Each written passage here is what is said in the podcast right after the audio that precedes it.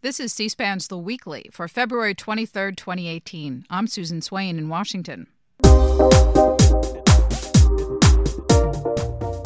I think that uh, uh, the court always has in mind when it when it decides important cases. Um, is this a case that uh, the Constitution gives us power to decide, uh, and that the legislature, uh, particularly the Congress, has exercised that power in a manner that is consistent with the broad outlines of the Constitution.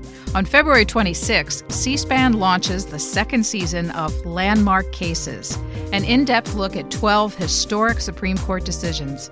Here to talk about some of these cases is Peter Irons, Emeritus Professor of Political Science at UC San Diego. He's the author of more than 14 books, including A People's History of the Supreme Court.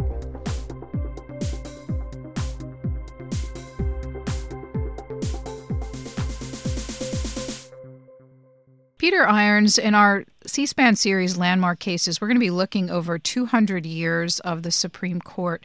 Would you give us a broad overview of of the court and its importance in American society throughout history. Today, anyone who watches uh, the, uh, what's happening in the national government really has an understanding of the significant role it plays in our governance and in our society. But has that always been the case?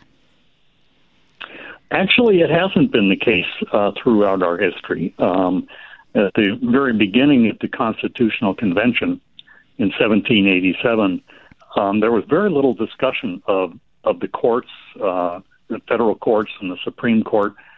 Uh, most cases at that time were handled in state courts, and it wasn't thought that the Supreme Court would have uh, the role it does now. In fact, uh, in the Federalist Papers, uh, they were referred. The court was referred to as the least dangerous branch. I think many people today uh, would dispute that and say that it's either the most uh, dangerous branch or at least the most important branch of government. Was there a turning point, or was it an evolutionary process in history? Well, like most things, there were there were both turning points and an evolution. Uh, the evolution, of course, came about because the country became uh, uh, much broader in scope, that is, geographical scope, in population. Uh, we had the Industrial Revolution. We had the uh, immigration of people from countries all around the world, um, and the advances in technology in the last uh, uh, several decades. So, in that sense, it's been an evolution, and the court has, of course, uh, been forced to deal with a lot of those changes. But there have been uh, times at which there were watershed uh, changes. Uh, as we know, uh, the cases involving slavery back in the 19th century with Dred Scott and Plessy versus Ferguson, with Jim Crow, uh, Roe versus Wade, uh, Miranda versus Arizona. All those cases, many people recognize the names, but these are cases that really changed the way the court interpreted uh, provisions of the Constitution, and they have become pretty much um, flashpoints on both sides. People who support those decisions, people who oppose them, people who are trying to change them. Uh, so the court is always, uh, and particularly these days, always in the news. Well, we're going to dig into a few of those cases that really changed the tide of history and also the way people looked at the court. I'm going to start back uh, 200 years, actually 199 because it's bicentennials next year, with our very first case in the series, McCulloch versus Maryland. You have written extensively about this in your book, People's History of the Supreme Court. And in this particular case, you said it's even more important than Marbury versus Madison, which is in every high school student's textbook. Why is this case so important? Well, it's more important, uh, particularly for those of us who specialize in constitutional law uh, than Marbury, which involved a very sort of minor point of law, uh, whether this gentleman named Marbury could get a commission as a justice of the peace in Washington D.C. Uh, but McCulloch was more uh, important in the sense that the court took a very broad and expansive view of the powers of Congress that are delegated to it under the Constitution. Uh, and there are about uh, 17 or 18 specific powers. Some of them are very broad, like to make all laws proper and necessary to carry out the functions of government. Some are very narrow, like setting up post offices and weights and measures. But in McCulloch, this was a case that involved uh, uh, setting up the national bank, and the uh, Congress had imposed a tax on all banks that were not uh, part of the national bank. And uh, the state of Maryland refused to collect this tax, uh, and it went to the Supreme Court. And in that court, in that case, the court ruled unanimously, uh, an opinion by Chief Justice John Marshall, that the powers delegated to Congress were in fact broad and were not limited by any specific provision. Um, that is, it all came under the necessary and proper clause. So if it was necessary and proper to set up a national bank, the court uh, found that Congress had powers, uh, the taxation power, the power to uh, uh appropriate money for the government that would include the idea of a national bank. So that was their holding. And since that time, uh, the court has uh, never expressly limited the powers of Congress. They've narrowed them in some cases, but they've never said this uh, this is a power totally outside uh, congressional authority uh, to legislate. So, in that sense, McCulloch was um, probably the first very important case the court decided, and it's still important today. If there are people today who look at the broad expanse of the federal government in all aspects of our, our lives, can they look back to the decision in McCulloch versus Maryland as the genesis of that? I think they can. Not that many people have heard of it or would would harken back to it, but I think that uh, uh, the court always has in mind when it when it decides important cases. Um, is this a case that uh, the Constitution gives us power to decide, uh, and that the legislature, uh, particularly the Congress, has exercised that power in a manner that is consistent with the broad outlines of the Constitution. That is, the idea that it was to set up a government, national in scope, uh, with limited but very extensive powers. Uh, there are, of course, powers delegated to the states themselves, which the uh, Congress is not entitled to uh, encroach upon.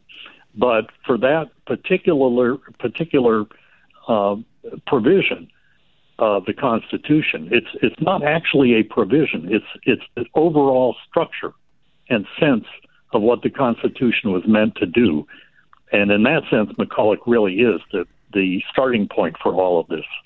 Well, there's so much more to uh, talk about in the history. There's so interesting characters. It continues the Federalist versus anti Federalist discussions from our founding and more, but we'll have to invite people to watch the series to learn more because of uh, the time we have with you in so many more cases. But before I leave this, the person who argued the case was Daniel Webster. Would you spend just a minute or two and talk about him and his role in arguing the case before the court? Well, Webster, of course, um, is noted for many things, one of which uh, people may not realize is that he argued more cases before the Supreme Court than any other advocate in its history, even today. And we've had uh, lawyers who've argued uh, 40 or 50 cases. I think Thurgood Marshall argued more than 40 cases before the Supreme Court. But Webster was literally arguing cases all of the time and uh, McCulloch was one of his uh, most important. He also argued some other important cases uh, dealing with the contract clause and uh, Dartmouth College case, for example. Uh, but what's what's interesting about Webster is that uh, uh, he was a very firm Federalist. He really believed that uh, the powers of uh, Congress and of the court to interpret those powers was uh, very extensive, and he was successful more often than not in the cases he argued. So, in one sense, you could say that Daniel Webster was uh, the ultimate Supreme Court advocate in our entire history. All the rest of our cases on the Landmark Cases series are devoted to amendments to the Constitution. In fact, uh, six of them are all concerning the 14th Amendment and various provisions of it. One of the reasons for that is because this year is the 150th anniversary of the 14th Amendment. We can't really do- dwell with all six, so I'm going to pick a couple. You referenced one of those. One is Plessy versus Ferguson. Before there was Rosa Parks and her taking a seat on the bus, there was Homer Plessy. Who was he? Homer Plessy was a man who lived in New Orleans. Um, and he was what was, uh, because uh, Louisiana back then, this was the end of the 19th century, and uh, back then and even today, uh, a very racially mixed uh, uh, state because the uh, the French had settled it. Um, there were African Americans. There was a lot of intermarriage and intercohabitation. Uh, and Homer Plessy was a man who was only what we would call one eighth black. That is, he had one black uh, great grandparent, uh, which made him what they called an octoroon. That is, one eighth of a black person. But he passed for white, as many of the uh, of the Creoles did. And but he also was very uh, firm about his rights as a American citizen and as a black person. Um, so he bought a ticket on a railroad uh, from New Orleans to one of the towns on the other side of Lake Pontchartrain, and he had arranged in advance, and this is not widely known. He had arranged in advance to get arrested to test the law that required separate but equal railroad carriages for blacks and whites. And um, uh, by the time the case got up to the Supreme Court, uh, and he had lost in the in the state courts, um, the court was dominated by men at this time who had the racial prejudices of their class and their generation. Um, they did not uh, have much sympathy for or even understanding of what black people went through uh, in their daily lives, the humiliation they endured because of Jim Crow. And so the court ruled with only one very important uh, dissent, uh, Justice John Marshall Harlan. Uh, the court ruled that uh, separate but equal did not violate the Constitution or the 14th Amendment. Uh, of course, the final provision in that amendment says that no state shall make any law uh, which uh, violates the equal protection of the laws. Now, if people are protected equally by the law, what would distinguish between Homer Plessy and somebody who is also white or passing for white uh, from a black person? And there's nothing other than their skin color. So this was an example of how the court uh, set in motion a precedent that lasted more than 50 years until the court decided Brown versus Board of Education and struck down public school segregation in 1954. Plessy versus Ferguson is sometimes seen as ushering in the Jim Crow era in American society. Do you agree with that view? It certainly did. Uh, the Jim Crow era, which started really after uh, the Reconstruction era, ended in 1877 uh, when the uh, the court decided that um, they couldn't enforce uh, protections of black people in the South against vigilantes and other uh, and public officials. Uh, but it really gained steam in the in the 1890s, the decade in which Plessy was decided, all the way through the early part of the 20th century. Laws were established to uh, prevent uh, African Americans from voting, from owning property. Um, it, in a sense, it, it really reestablished uh, the the worst parts of slavery. That is, blacks uh, in many cases were put back in peonage. There were laws that uh, required them uh, to work on plantations uh, or be sent to jail. And in a sense, the, the Jim Crow era uh, lasted well into the 1960s and even 70s. The last school to officially desegregate in this country under court order was in Louisiana in 1974, and that was 20 years after Brown versus Board of Education. So it was a long, long struggle, and uh, a struggle in which many people uh, uh, demonstrated, objected, even lost their lives uh, to strike down a system that really had its roots back in the days of slavery. So, is it fair to say that Plessy versus Ferguson belongs with Dred Scott on the list of the Supreme Court's worst decisions? Well, I think every constitutional scholar I can imagine and have ever uh, read on this says that uh, Dred Scott and Plessy were two of the worst cases ever decided. There's some controversy about what might make up um, the rest of the of the ten worst or five worst, but certainly they're at the top of the list, along with and and I might just preview a little bit um, the decision of the Supreme Court in 1944 in Korematsu versus the United States, upholding the uh, internment during World War II of Japanese Americans, again, on the basis of nothing other than their skin color and ancestry, just like Plessy. I'd like to invite people listening to this. The Korematsu case was featured in C SPAN's first edition of Landmark Cases, and that full program uh, with our guest is on our website at cspan.org, landmark cases. So if you'd like to learn more, it's very interesting. We had one of Mr. Korematsu's relatives at the set along with Dr. Irons. So it was really very, very interesting to learn about how that family was uh, affected along with society. Peter Irons, our guest, as we're talking about the Supreme Court and C SPAN's 12 featured landmark cases. Another 14th Amendment case is Griswold versus Connecticut. It deals with the right to privacy. Is the right to privacy anywhere enumerated in our Constitution? Uh, no, as many people keep pointing out, um, the word privacy does not uh, is not in the Constitution itself. But what the court held in, in Griswold, this was a case involving a Connecticut law dem- dating back to the 19th century, sort of the Victorian approach to uh, all matters of reproduction that uh, made it a crime to either uh, distribute, use, or sell um, contraceptives of any kind.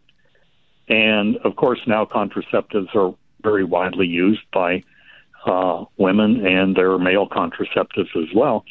Um, but it was challenged by a woman named Estelle Griswold, who ran the Planned Parenthood uh, office in New Haven, Connecticut, and by a physician at the Yale Medical School and in that case, they argued that, and the court agreed uh, in a majority opinion, that uh, the concepts of uh, being free from governmental intrusion into matters of your personal life, uh, particularly matters involving sexuality and reproduction, was beyond the power of the government. These were things that the government could not regulate without a very compelling reason and uh, preventing people from using contraceptives uh, was not such a compelling reason.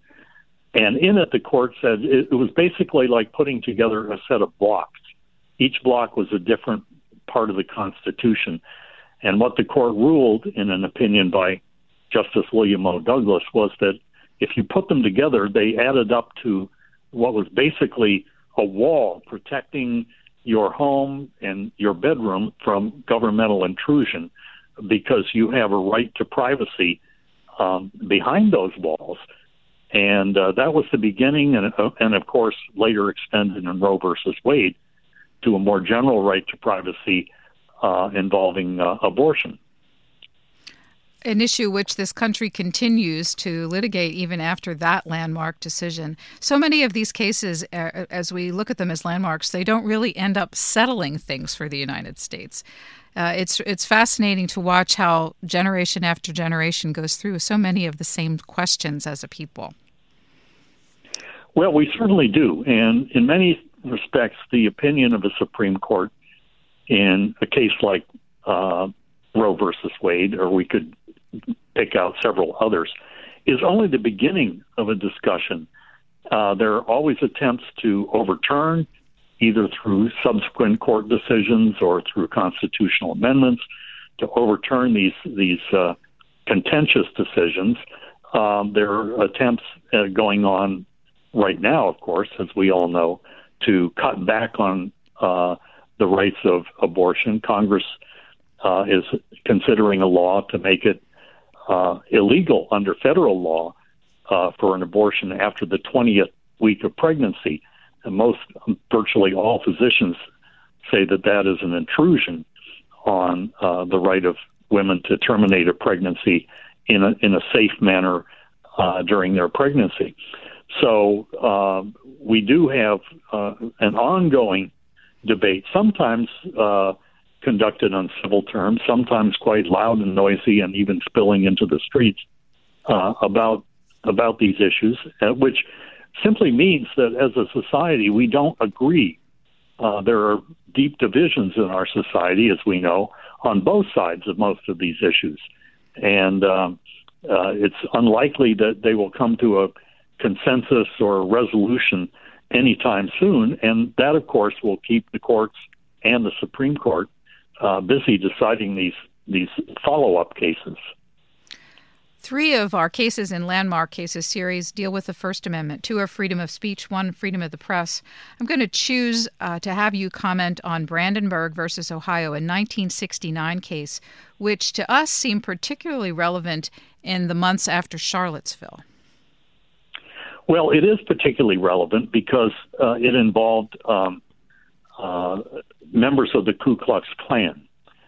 And uh, back in uh, the 60s, uh, and, and this was during the height of uh, conflict over the civil rights movement um, in particular. Um, the, the Klan was holding rallies in many places, one of which was uh, in Ohio, as a matter of fact. Uh, the Klan had had a chapter uh, in a town near Cincinnati and held a rally. Uh, and interestingly, the only people who attended the rally uh, aside from Klan members themselves. It was held on a private farm. They burned the cross, but the only uh, witnesses were uh, a TV crew from a, a station in Cincinnati, which filmed it and ran it. And the state of Ohio prosecuted uh, the organizer, a man named Brandenburg, um, for under the state's very old sedition law, which made it a crime to advocate the the violent overthrow of the government. Well, Brandenburg had made several statements in the speech he gave at this rally that were uh, that were highly uh, racist and prejudicial, but he hadn't actually called to overthrow the government um, or for uh, direct violence against uh, African Americans. Uh, he'd been careful to avoid that, and the Supreme Court uh, reversed his conviction, holding that um, the kind of speech uh, that he gave was short of a direct incitement to violence. The court has later held that if you make a direct incitement that is imminent uh, violence, uh, either very quickly or on the spot, um, you can't be prosecuted for what might happen sometime in the future. Um, and so Brandenburg really, even though the defendant in that case is not somebody most of us would sympathize with, um, the court made it clear that it extends to people going back to a phrase that Justice Oliver Wendell Holmes used to use. The First Amendment protects freedom for the thought that we hate, as well as freedom for the thought that we cherish. And if and you can't have it uh, both ways. You have to protect speech of people you don't like, because in the future it might be the people like yourself and speech that you do like that gets uh, oppressed. And this First Amendment is an aspect of American governance which distinguishes us from many other societies. Well, it certainly does. Even, for example, in Great Britain, from which we take a great deal of our legal code, um, th- uh, we have laws in this country, uh, defamation laws protecting people against uh, lawsuits for libel and slander. And we know that's a contentious issue right now, as President Trump has made clear. Uh, but in England, uh, the laws on libel are, are much uh, more restrictive, and um, they don't have a constitution which includes a First Amendment like ours, which uh, is very specific. Congress shall make and the states shall make no laws restricting um, the right of speech or of the press or of the people peaceably to assemble. And uh, so that is really the foundation of our uh, protection of uh, all of us being able to voice our opinions, to uh, band together in organizations to promote our causes, and to uh, assemble to uh, tell our lawmakers what we think about them. We only have time, Peter Irons, for one more case, unfortunately, because there's so many interesting ones here. But I'm going to focus on one with which you have a personal connection. It will be familiar to people because of the current Hollywood movie, The Post. It is New York Times versus the United States dealing with the Pentagon Papers in 1971. Can you tell us about your personal connection to this case? Well, I have a connection. It's it's sort of odd. Um, I was in graduate school at Boston University at the time. This was before I went to law school, uh, largely because of my involvement in this case. I got hooked on it. Uh, but I was offered a job as a researcher for the lawyers who were uh, defending Daniel Ellsberg uh, from a suit uh, in which the government had tried to uh, prevent publication of the Pentagon Papers, and that failed. And then they had sued Ellsberg himself for, in, in effect, stealing the paper on which uh, the Pentagon Papers had been printed. Um, the case never went to trial because the federal judge dismissed it. Um, he was very upset that he had been basically offered as a bribe, uh, really, uh, to become the next FBI director if and when J. Edgar Hoover either retired or, or died. He felt that was inappropriate and uh, simply dismissed the case against Ellsberg. But working on it, got me very interested in in how lawyers, uh, how essential lawyers are to protect individual rights and the rights of groups in our society, and that's what really propelled me uh, to go to law school. And what should we take away from the decision in New York Times versus the United States when the court found in favor of the paper's right to publish?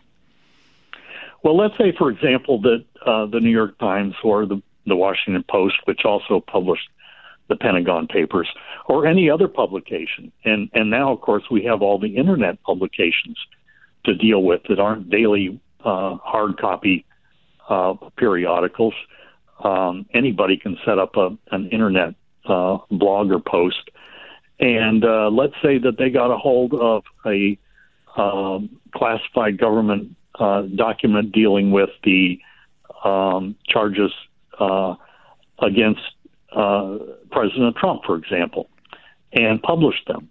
Could the government move to prevent the publication of those documents? And the answer under the Pentagon Papers case is very clearly not, um, unless it was of such a danger to national security, such as giving away the nuclear code, for example, um, that the government had a, a, compelling reason to prevent that publication. But otherwise, uh, the only recourse the government has is after the fact of publication. Uh, they could charge people for having unlawfully obtained documents uh, but even even in that case, uh, it'd be very hard to go after uh, people once the horse is out of the barn, so to speak. Post 9 11, this is a concept that is continually being tested between the government and the press. So, this will be an interesting opening salvo to th- that period of time. You know, we're just about out of time with you. And as I close here, you've spent much of your professional life interesting young people in, in your classes and people at large through your books in the Supreme Court. What is it about this institution that has so interested you?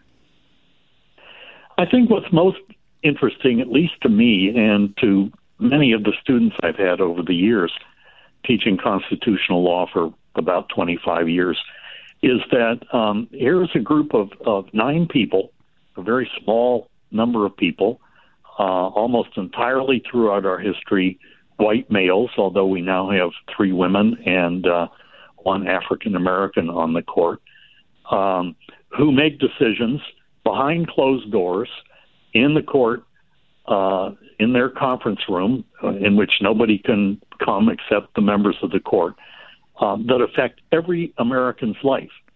And that affect not only those of us who live here in the United States, but many of the decisions affect people uh, who live abroad in other countries, how they relate to the United States, whether they can come into the United States, as the current uh, Muslim ban cases uh, in, are involved in. Uh, and so, uh, learning more about the court, understanding how it functions, and the impact of its decisions is something that I think every American should should take seriously.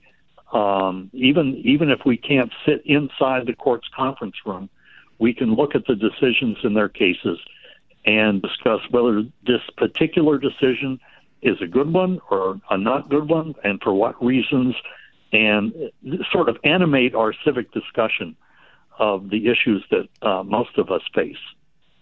We've been talking with Peter Irons, who is Emeritus Professor of Political Science at UC San Diego and the author of about 14 books and more publications online and videos about the United States Supreme Court, including one that we've been referring to a lot for our Landmark Cases series, A People's History of the Supreme Court. Thank you for being so generous with your time. Uh, it was a pleasure. Be sure to follow C SPAN Radio on Twitter. At C SPAN Radio is our address, and you can find out more about future episodes. You can find all of C SPAN's podcasts on our free C SPAN radio app. We're on Google Play Music, Apple Podcasts, and TuneIn and Stitcher. And if you like our program, please rate us and review us wherever you listen to your podcasts. Thanks for listening.